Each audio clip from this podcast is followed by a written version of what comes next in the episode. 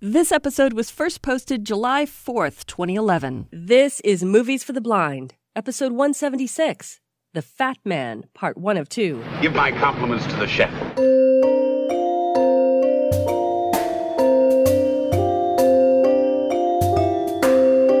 Hello, and welcome to Movies for the Blind, where you can enjoy films without looking at a screen. I'm Valerie Hunter. Pardon me, I have a bit of a cold this time. We start a mystery which uses a conceit most of us are familiar with from TV and books the corpulent investigator. From Nero Wolfe to Cannon to Jake and the Fat Man, we've enjoyed tales of clever men with big appetites who let younger, fitter people do the groundwork, following up on their canny deductions. One of these men was based on writings by the legendary Dashiell Hammett, who helped develop a character for a radio show which became a hit for the ABC network in the States in the late 40s. With different actors, it was also a hit in Australia. It led to the inevitable movie version, and the American star J. Scott Smart made the transition from radio to film, in part because he looked as big as he sounded, actually bigger, weighing 270 pounds, which was almost 40 pounds heavier than the character was supposed to be. Maybe more important, though, are the appearances of a few performers who'd become known for bigger things. I'll get to them later, but for now, keep your ears peeled for them. From 1951, this is The Fat Man. Universal International.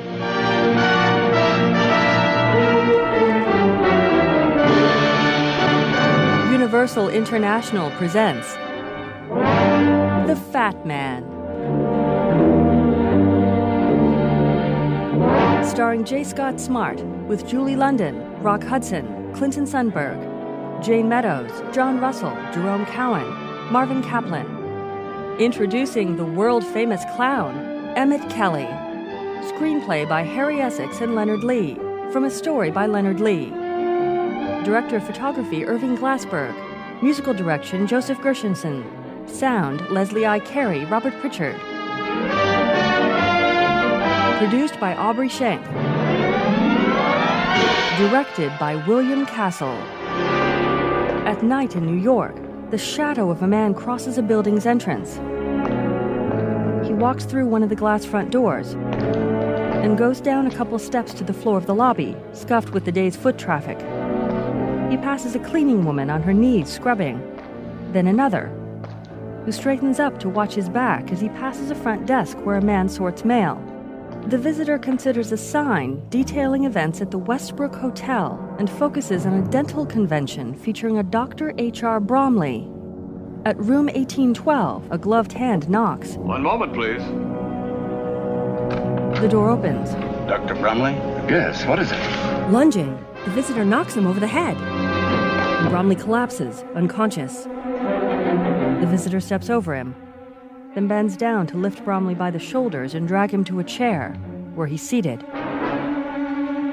Stepping to a desk, the visitor goes through some papers. Then he turns to file pockets on a suitcase on the bed and goes through them. He pulls out some envelopes and leaves through them as he turns back to a lamp on the desk. He opens one and pulls out a sheet of film dental x rays. He puts it back in the envelope, which he stuffs into a jacket pocket. Then he takes the other envelopes and puts them back in the suitcase. Turning to Bromley, still unconscious in the chair, he pulls out a small bottle, opens it, lifts Bromley's head, and pours some of the bottle's contents into his mouth. He closes the bottle, then puts it into Bromley's hand, pressing his fingers around it. Holding it carefully at its top, he steps to the desk and sets the bottle down, then turns out the lamp. He goes to a window and pulls up the blinds, then opens it and leans out to look down, many stories to a roof with a skylight. Turning back inside, he pulls down sheer curtains and wraps them around one of Bromley's forearms as he picks the doctor up. He drags him over to the window, bends him through it, and drops him over. Bromley tumbles toward the skylight. The visitor turns inside again and walks through the dark room.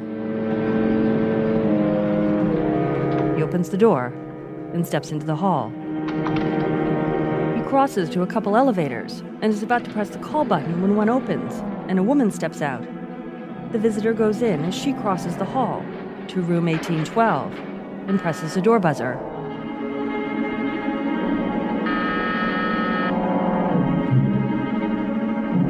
Trying the doorknob, she finds it unlocked, steps inside, and closes the door.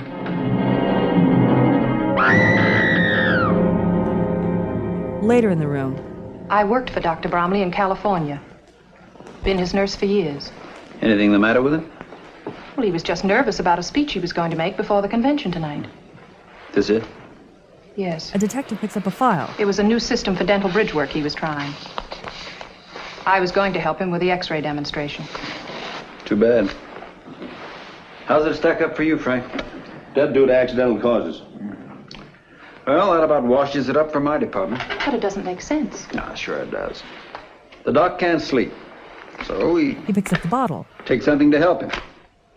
Stuff makes him dizzy, so he tries to open a window to get some air. The detective opens the window. Loses his balance, makes a grab at the curtains, falls out the window. Accidents happen 380 times a day in a city like this trucks, windows, guns. Will you take care of the doctor's things? Of course. Thanks. If we want you, we'll contact you. Come on, Frank. The detectives leave the room. The woman shuts the door, then crosses the room to the window and looks out. Later, outside the patio of a Washington Square restaurant, a cab pulls up. The driver gets out and opens the back door for the woman and points toward the patio. Uh, see that fellow there, lady? Just tell him you want Brad Runyon. Thanks. She goes to a table where a man stands with a glass of milk. I'm looking for Mr. Runyon. He seasons a salad. Boss is getting ready to eat, ma'am. It's important.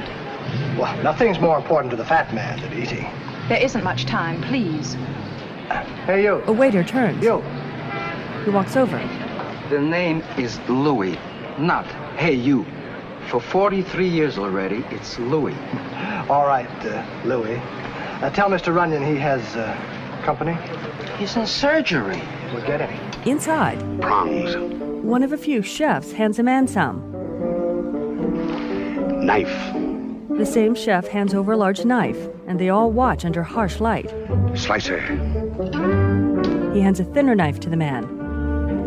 Rotund with a mustache and also wearing chef's clothes. He looks up. voila, gentlemen. The operation was a success. Wonderful. They stand around an expertly carved roast as Louis approaches the surgeon and whispers in his ear. Runyon nods, and as Louis steps away, the chef helps Runyon take off his chef's whites. Louis returns with Runyon's suit jacket and helps him put it on. Oh, no, no, no, no, no. Yours was the real artistry. Oh. Runyon steps away from the table, then turns back. I bow to you, fellow gourmets. With a bow, which is returned, Runyon takes off his chef's hat and tosses it to one of them, Ah, then walks out to the patio, where the man tosses the salad. See, it's the it's the way you toss it that's important. First five to the right, and then five to the left. Oh, hello, boss. Uh, Miss Adams, the boss. How do you do? He steps to the table where she sits. And uh, what would Miss Adams want with a private detective? He sits A private talk. and tastes some salad. Bill, how many times have I told you? A spendthrift for the oil, a miser with the vinegar. More oil, boy, more oil. Well, I've got some right here, boss. Beat it. But the salad isn't finished yet. Take it with you and eat it. With my digestion, it'd be poison, pure poison, that's all. A little soft cooked oatmeal with milk is all I can have today. Bill walks off with the salad and oil. Okay, sweetheart. How can I be of service? Mr. Runyon. The name Dr. Bromley. Does it mean anything to you? Bromley? Louis arrives with a tray of dishes which Runyon smells with delight. Splendid, Louis. Splendid. Give my compliments to the chef. Thank you, sir. As I was saying, Mr. Uh, Runyon. will you join me, Miss Adams? Louis serves. Well, I begin to see why they call you the fat man. That's a title I intend to live up to, sweetheart. Dr. Bromley is dead. What's that got to do with me? He had an appointment to see you tonight. I found the memo in his appointment book when I was getting his things together. That was before he fell to his death. Then you know about it? I read the papers, sweetheart. And you don't think there was anything wrong about the accident? Should I? No. But what I mean is, why should he want to see a detective? I don't know. He didn't tell me over the phone. He just asked for an appointment. He starts eating, then looks at Miss Adams. You work pretty closely with the doc. Any worries? Anybody annoy him? Well, he never told me. Well, that doesn't help me very much, does it, sweetheart? I'm frightened, Mr. Runyon. I have a feeling I'm being watched, followed. Now relax. You're just on edge. I'm taking the three o'clock plane back to California today. I want to make sure I get on that plane. Very simple. All you have to do is hail a cab, and you get there. I'd feel much safer if you saw me on it. Okay, sweetheart. If it'll make you feel any better. Uh, Bill, Turning from a nearby table, Bill gets up and brings the salad and oil. It's well oiled now, boss. Bill, you're taking Miss Adams to the airport. But I haven't had my oatmeal yet. Have it later and see that she gets on the plane safely. Well, I'd like to see anyone stop She us. stands. Goodbye, Mr. Runyon, and thank you. No, not at all. She leaves. Bill gives Runyon an okay sign and follows. Then Runyon returns to enjoying his meal. Later, all that remains is coffee and a snifter of brandy, which he lifts to his nose, enjoying the aroma. Before drinking, he notices something and stops. Bill approaches disheveled. That was a great job you gave me. What happened? What happened, he asks. Bill sits. The last thing I remember was taking Miss Adams back to her hotel to send a telegram when. See, I haven't had my oatmeal yet. Never mind your oatmeal. What happened? I was sapped, that's what. You asked me that, Dame Screwy. Where did you leave her? Where did I leave her? Look, when I came to, I, I was propped up in a linen closet. Runyon stands. Come on. But I haven't had anything to eat yet. Bill stands. Later. Yeah, but I ought to have a little milk or something to go on, you know. Hey, taxi.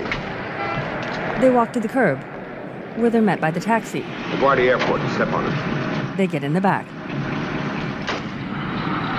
Later, at the airport, in a busy terminal, Announcing departure of the Eastern Flight number 76, Bill and Runyon enter a lounge. 24. All Oh, I aboard. don't. A waiter turns to them. Hello, Mr. Runyon. There she is, boss. They glance across the room. You go on out and get your oatmeal. Attention, Oh, I can please. sure use it, too. Announcing departure. When Bill steps out, Runyon approaches. approaches Adams, who sits by a window. 24. Mind if I sit down? All aboard. He does regardless. I see you made it all right. I thought I. You thought what, Miss Adams? That man who had been following me. The one who sapped Bill? He's all right, isn't he? It's too bad you didn't wait around to find out. I was scared. I got panicky and ran. Same thing as the lady, Otto. The waiter leaves. Now, suppose you give it to me straight, sweetheart. I am giving it to you straight. If it sounds crazy, I can't help it. This whole trip's been a nightmare. First the doctor, now me. I'm beginning to think maybe your hunch was right. Maybe the same little fellow with the happy blackjack was the one the doc wanted to talk to me about. I'm going to stick on this case. But I haven't any money, Mr. Runyon. I couldn't pay you anything. Forget it, sweetheart. This one's on the house. All you have to do is answer questions. Otto serves the drink. Now, what did the doc mean to you? He was good to me. He helped me over a lot of rough spots. He was good to everybody. Why would anyone want to kill a nice person like the doctor? We don't know that anyone did. What about the doc? Did he have anything worth stealing? No. He never wore any jewelry and his money hadn't been touched. Well, that eliminates robbery as a motive. Now that you mention robbery, there was something missing Oh? an x ray plate. It was one of six that he brought along as an exhibit to prove a new theory on dental bridge work. Who was the patient? A man named Roy Clark. Was there anything special about Roy? He was a new patient. Wait a minute. I guess maybe there was something special about him. We first saw him one night about a month ago. We had just closed the office when I heard the bell ringing. She remembers opening the office door. There's a doctor around. His toothache's killing me. Oh, come in. The handsome man in casual clothes enters. And soon after sits in a dentist chair while Bromley examines the x ray. You've let this condition go far too long. I'll have to extract several teeth. anything you say, Doc. Bromley nods to Adams, who later removes Roy's bib. Uh, come back in a week. We'll make an impression for the bridge. Thanks, Doc. It was driving me bats. Roy stands. Will it be all right if I only give you ten bucks now? I'm kind of short. Well, certainly. Jane, uh, get this gentleman's name and address. She takes notes. Roy Clark, 4228 West Olympic Boulevard. That's Wilson's Motel. Thanks again, Doc. Expect you a week from today. About four o'clock? Good enough. He pays Jane and leaves. The next time we saw Roy Clark was over a week later. Only you wouldn't know it was the same man. Hello. He wears a suit. Why, Mr. Clark. The doctor's free. He can see you right away. Thank you. Soon after, in the exam room, I'll call you in about ten days, Mr. Clark. We'll have the bridge all ready for you. Swell. You're still at Wilson's Motel? Oh, no. I've moved. he stands. You can get me at Sunset 3, 3298. Oh, and Doc, He pulls out a wad of bills. here's something a little extra for carrying me when you didn't know if you'd collect. Well, it isn't necessary. I was. My pleasure, Doc. Giving half to Jane, Roy leaves. Bromley also leaves the exam room. Jane steps to a window and looks out through the blinds at a chauffeur standing by a convertible across the street, who gets into the car as Roy approaches.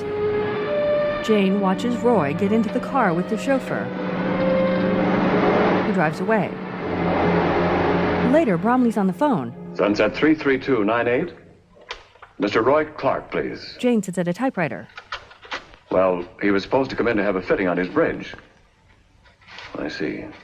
When you get in touch with him, have him call me. Dr. Henry Bromley. The number's in the book. At the airport with Runyon and Bill, And that was the day before he left for New York. And you've never heard from Roy Clark since? No, never, Mr. Runyon. The last time I saw him was the day he came over with the chauffeur. I'd like to know what was on that x ray. You got any duplicates of it? Just one. But it's in California, back in the office. Okay, we're going to have a look at that x ray. Bill, get us a couple of tickets. Hey, we'll be able to get us some of that apple strudel in Beverly Hills. Never mind the strudel, and after you get the tickets, call Nap and have him send our stuff out. Right, boss. Sometime later, a large plane lands. Once it's stopped, an attendant climbs a stairway to the plane and opens its main passenger door. A sign at the bottom of the stairway reads, Welcome to California, in English and Spanish. Later in Bromley's office, Jane leafs through the files where Clark should be. It's gone. Are you sure you had a duplicate? Positive. I filed it away myself. Are there any other records on Roy Clark in the office? Just a card with the patient's name and address on it. Well, check that. Closing the file cabinet, she opens a card file drawer and looks through it. That's gone, too. What about the phone number Clark left? I put it in my appointment book. She opens it as Runyon sits. Yes, here it is. Sunset 33298. Looks like Roy Clark figures after all. He makes a phone call, and later feeds a horse a sugar cube outside a stable. Afraid I can't tell you too much about Roy. Hadn't seen him for years.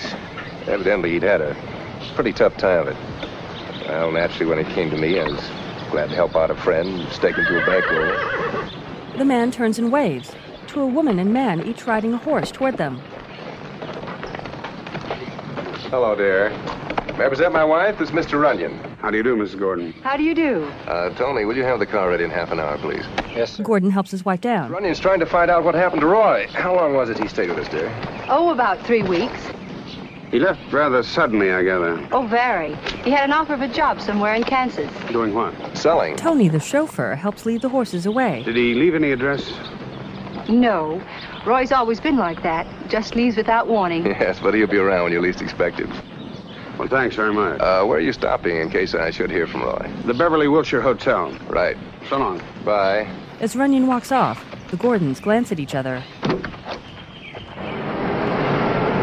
Later, at the Beverly Wilshire Hotel, Runyon eats a meal in a suite. So then the manager said to me, Why should Mr. Runyon require a kitchenette, my good man? We are proud of having the finest cuisine west of Chicago. Bill tastes some soup and frowns. West of Chicago. Well, that's when I pulverized him. I said, now let me give you a piece of advice, Bob. Once you're west of the Hudson River, they know from nothing except making with a frying pan. How to make friends. Hmm, that might be her now. Setting down his glass of milk, Bill gets up and steps around the table to answer the door. Well, what kept you? Sorry I couldn't make it for lunch, but I got tied up. Jane goes to the table. Hello, Mr. Runyon. Hello. Uh, sit down. Thank you. Bill helps with her chair. You still want to help? Of course I do. Good. Uh, Bill, pour Miss Adams some coffee, hmm? He does. That chauffeur you were talking about, the one who drove Roy Clark over to the doc's office? Want to try codfish cake? No, thanks. I think I found him. He works for a fellow named Gordon. Name mean anything to you? No. Well, I want to make sure he was the one who drove Roy that day. So if you'll go over to the Gordon place and can identify him, I've got an idea for my next move. All right. How's that for flavor? Runyon stands as Jane sips. Wonderful. Bill, Yes, boss? you're taking Miss Adams over to the Gordon place. Oh, not me, boss. The last time I took her anywhere, I wound up in the linen closet. I got a date with a cop. Oh, here we go again. Oh, uh, did you get me a car? A Ah, honey, boss. It's right downstairs. It's a classic open roadster with a large steering wheel on the right side. Stepping out of the hotel, Runyon considers it, sharing a look with the doorman beside him. They approach the car, whose rear seat and passenger seat are covered with a tarp. Want me to call a cab? I'll tell you in a minute. Opening the driver's door, Runyon assesses how to get into the low, tight space. He steps onto the seat, then slides himself down to sit and closes the door. With a smile, he gets the car started and drives away. Later in the homicide department office of Lieutenant Stark, Up until 1940, Gene Gordon and his partner Happy Stevens were mixed up in everything from slot machine rackets to bookmaking. His wife doesn't seem to fit into that picture. Oh, she's ready to shut her eyes to his background as long as he keeps her in horses. Nothing on him at all, huh? Oh, we've pulled Gordon in a dozen times and never been able to get a charge that would stick. Stark gets water. Even the feds double checked his income tax returns. He's too smart. He drinks. What about Stevens? He legit too? Sort of. Mr. Happy Stevens bought into a hotel and gambling casino in Las Vegas. But nothing on Roy Clark. No, not in our files. It's a phony name, maybe. He only had a little more to go on. Well, I'm following a thin thread. If it doesn't break in my hand, it may lead to something. Well, I don't think you've got a chance. But you'll back me up if I need help. Back you up? Oh, brother. I'll give you my right arm if you can hang something on those guys and make it stick. Later in a phone booth, What'd you find out, Jane? He's the chauffeur, all right. Good girl. I'll take it from here. Yeah, yeah, goodbye. hanging up, he maneuvers himself to get out of the booth past a woman and a boy. See, Reginald, stuff yourself. You'll look like that. The boy drops a candy bar and ice cream cone. Later at the hotel, Bill mixes drinks in a pitcher. The trick, boss, isn't just dumping the things into the shaker. It's the order you use and brown sugar. They smile and turn to the door when a small man walks in. He turns to them. Well, if it ain't the fat man, how you been? Swell, swell, Shifty. And you? Can't complain. What's the idea of using a passkey? Uh, We got a bell out there. So what? I forgot. Yeah, well, see that you remember. This is no heist. What's the matter with him? Ulcers? Very funny. As Bill keeps mixing, Shifty picks up a drink, and they notice their jackets match. Bill takes the drink and steps away. Some of the boys have been asking about you, Shifty. You don't say. You ever see Murphy the Needle? oh, not lately. I haven't been around the Bowery. I beg your pardon. Bill takes a dish from Shifty, Here, Buster. who gives him a box, too. Hmm. Oh, thank you. What's up, Bradford? I'm looking for some advice, Like what? like where I can find a character named Clark. Roy Clark. Roy Clark? I never heard him. He picks up binoculars. What about Gordon? and peers at Bill with them. nice coat. Bill goes to him Give me those glasses. and takes the binoculars away. You wouldn't be meaning Gene, Gordon. That's my boy. Forget him. I can't. With a shrug, Shifty turns to the table, and Bill gathers the cutlery. Did I ever steer you wrong, Bradford? No, you haven't. And I'm depending on you to help me out this time, too. All right, I'm helping you. Take my tip. Forget him. What about that chauffeur that works for him? Anthony, Yeah, that's the one. he's a two-bit phony. I gotta get something on him. Something I can hold over him and make him talk. You're getting in up to your neck. Well, it's my neck. Come on, spill it. Okay, Tony and Gordon's wife, they've been two-timing him. I figured as much. They'll wind up with a shiv in the throat if Gordon finds out about it. You're a good boy, Shifty. Thanks. Runyon takes out money, Here. No, Bradford, no, no. Oh. but he accepts it. It's a pleasure. And give my best to the boy. I'll do that. Shifty stops at the door. Hey, Buster. Yeah? You forgot this one. He tosses him a bowl from under his jacket and leaves. At night, Tony walks out of the Gordon estate wearing his chauffeur's uniform. Checking his watch, he gets in a convertible with the roof up and Runyon in the back seat. Hello, Tony. He turns with a start. Oh. What are you doing here? Just resting. How's it going, Tony? No complaints. You're lucky. I got lots of complaints. You're not so lucky, huh? He faces the wheel again. Got an errand to do for Mrs. Gordon. Very attractive woman, Mrs. Gordon.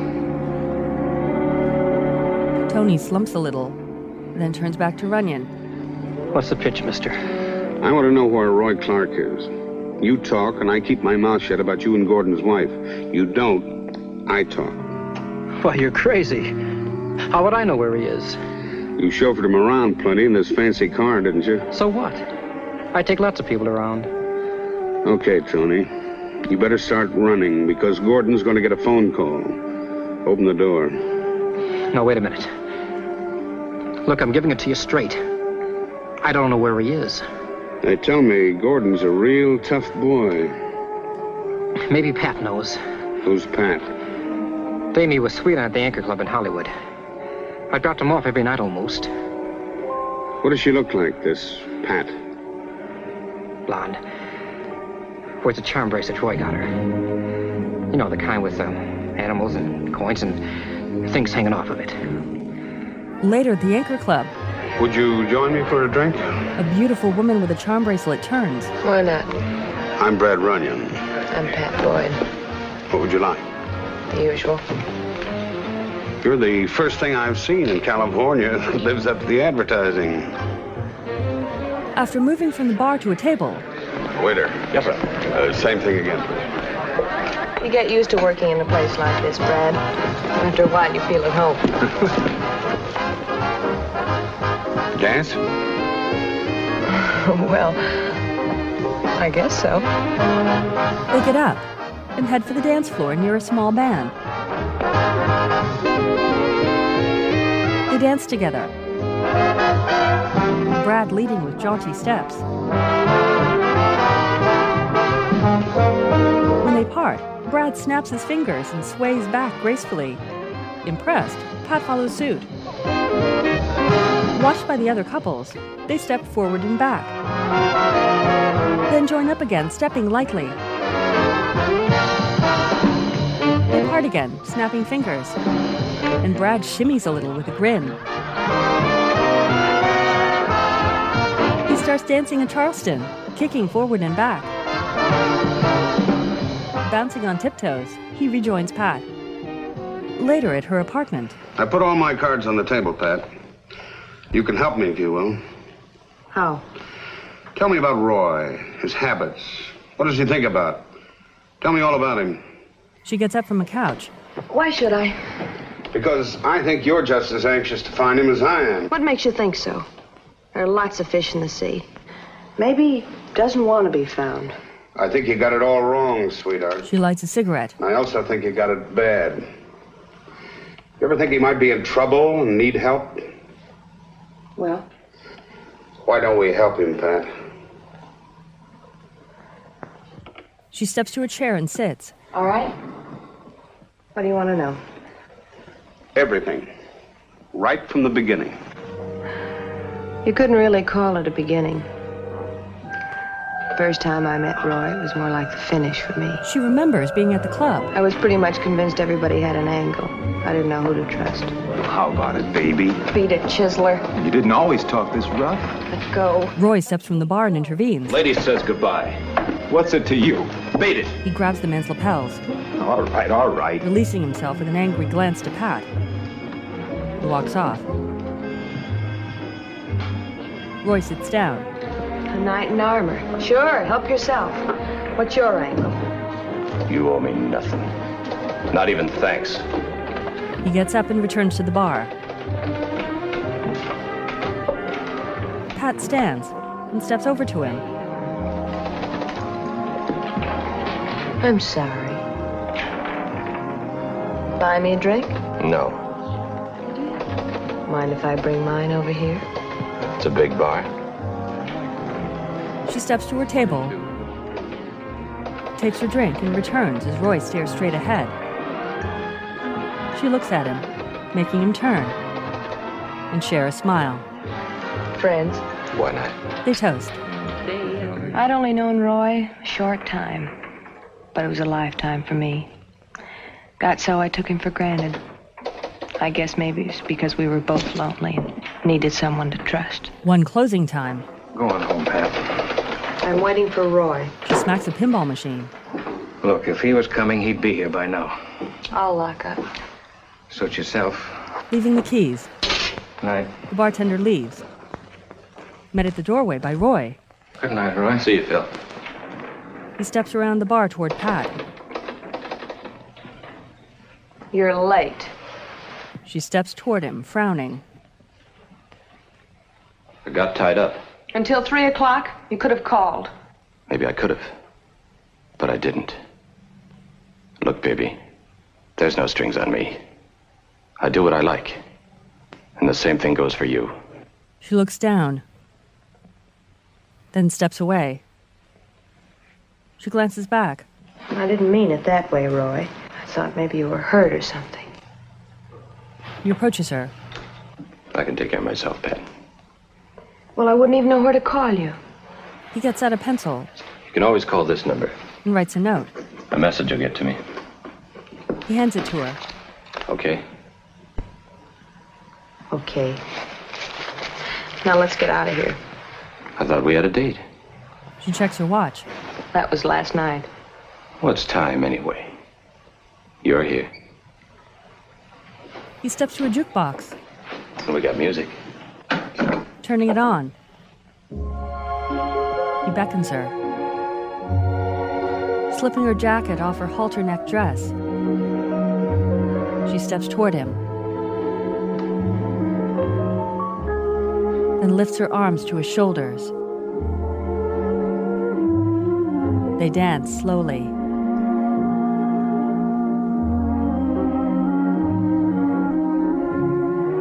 He holds her more tightly.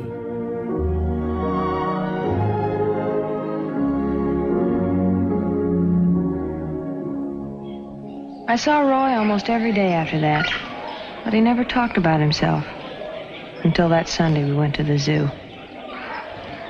Back east when I was a kid. Some fellas I knew raised pigeons up on a rooftop. I used to wonder about those birds, What, Roy? What did you wonder? what it's like to have wings. Did you ever find out? No, I can tell you, Roy. Anybody can get off the dirty streets if they want to. You got every reason. He stares at the birdcage, Roy, then turns to her. you up there with those birds. He smirks ruefully. I was just thinking they're all dressed up. Can't go anywhere. Where would they go, Roy? Their home's here. I knew a pigeon once. He used to beg crumbs in the park. But he wouldn't swap places with these fellas. He didn't like being caged up. Come on, let's get out of here. They get up from a low wall and step away arm in arm. You're a funny one. You have more moods than anyone I ever knew. I talk too much. And I still don't know anything about you. How about a picture? They stop, and a photographer approaches. Oh, I never look right in those things. You'll do. The photographer sets up. Ours Ah, about a great big smile. Come on, you can do better than that. They smile. That's it. Turned out that little tintype we took at the zoo was our wedding picture. Because Roy asked me to marry him. Heading up a front walk. Afraid? He shakes his head. You? No. They stop. What are we waiting for? Pat, there's something I gotta tell you. You don't have to. Everything begins now, right now. I did time in state prison for six years. I've only been out a short time. I love you, Roy. They kiss as an older man watches from a porch. Well, you gonna do it or not? They turn to him and smile. In the apartment with Brad. That was on Sunday. The following Thursday, he was gone. I phoned that number he'd given me. Sunset 33298? Yes. They said he'd gone out of town suddenly. You never got a message or letter or anything? No. I guess that was just his way of calling it quits. Ten times I got ready to leave, get out of here, go home to Kansas, anything. Then I got to thinking. Suppose he'd come back, wouldn't find me. So I just sit here, waiting. That uh, picture you had taken at the zoo, have you got it? She gets up and crosses the room to a desk, where she picks it up and hands it to Brad. It's all I have left, Brad. I'll see you get it back. It might just give me a lead. Later, at homicide, Here you are. Stark takes the photo in a mugshot. Well, that's your friend Roy Clark, all right. Only we knew him as Ray Shevlin. You got his record? Brad accepts it. Thanks, Bob. Bob leaves. Ray Shevlin, alias Roger Considine, six months reformatory, 1935, a disturbing the peace. Stolen car, 1938, suspended sentence. Brookfield racetrack robbery, 1944, 5 to 10 in state's prison. Oh, that Brookfield job was quite a thing. Do you remember that? Yeah, vaguely. We were never sure how many were in the caper, but part of the mob made a nice clean getaway with more than half a million in untraceable bills. Half a million? One of them was killed. I forget his name. He was the inside man. And Roy Clark was wounded and caught. When did he get out? Uh, April 3. Uh, four days later, he shows up in Beverly Hills with a toothache and broke. Doesn't add up, does it? What do you suppose happened to his share of the half a million they got away with? We find him, we'll ask him. I can almost give you the answer right now. Gordon. That's why Clark beat it to him first thing. That's why Gordon gave him a car and a stake. You think Gordon was part of the caper? Adds up, doesn't it?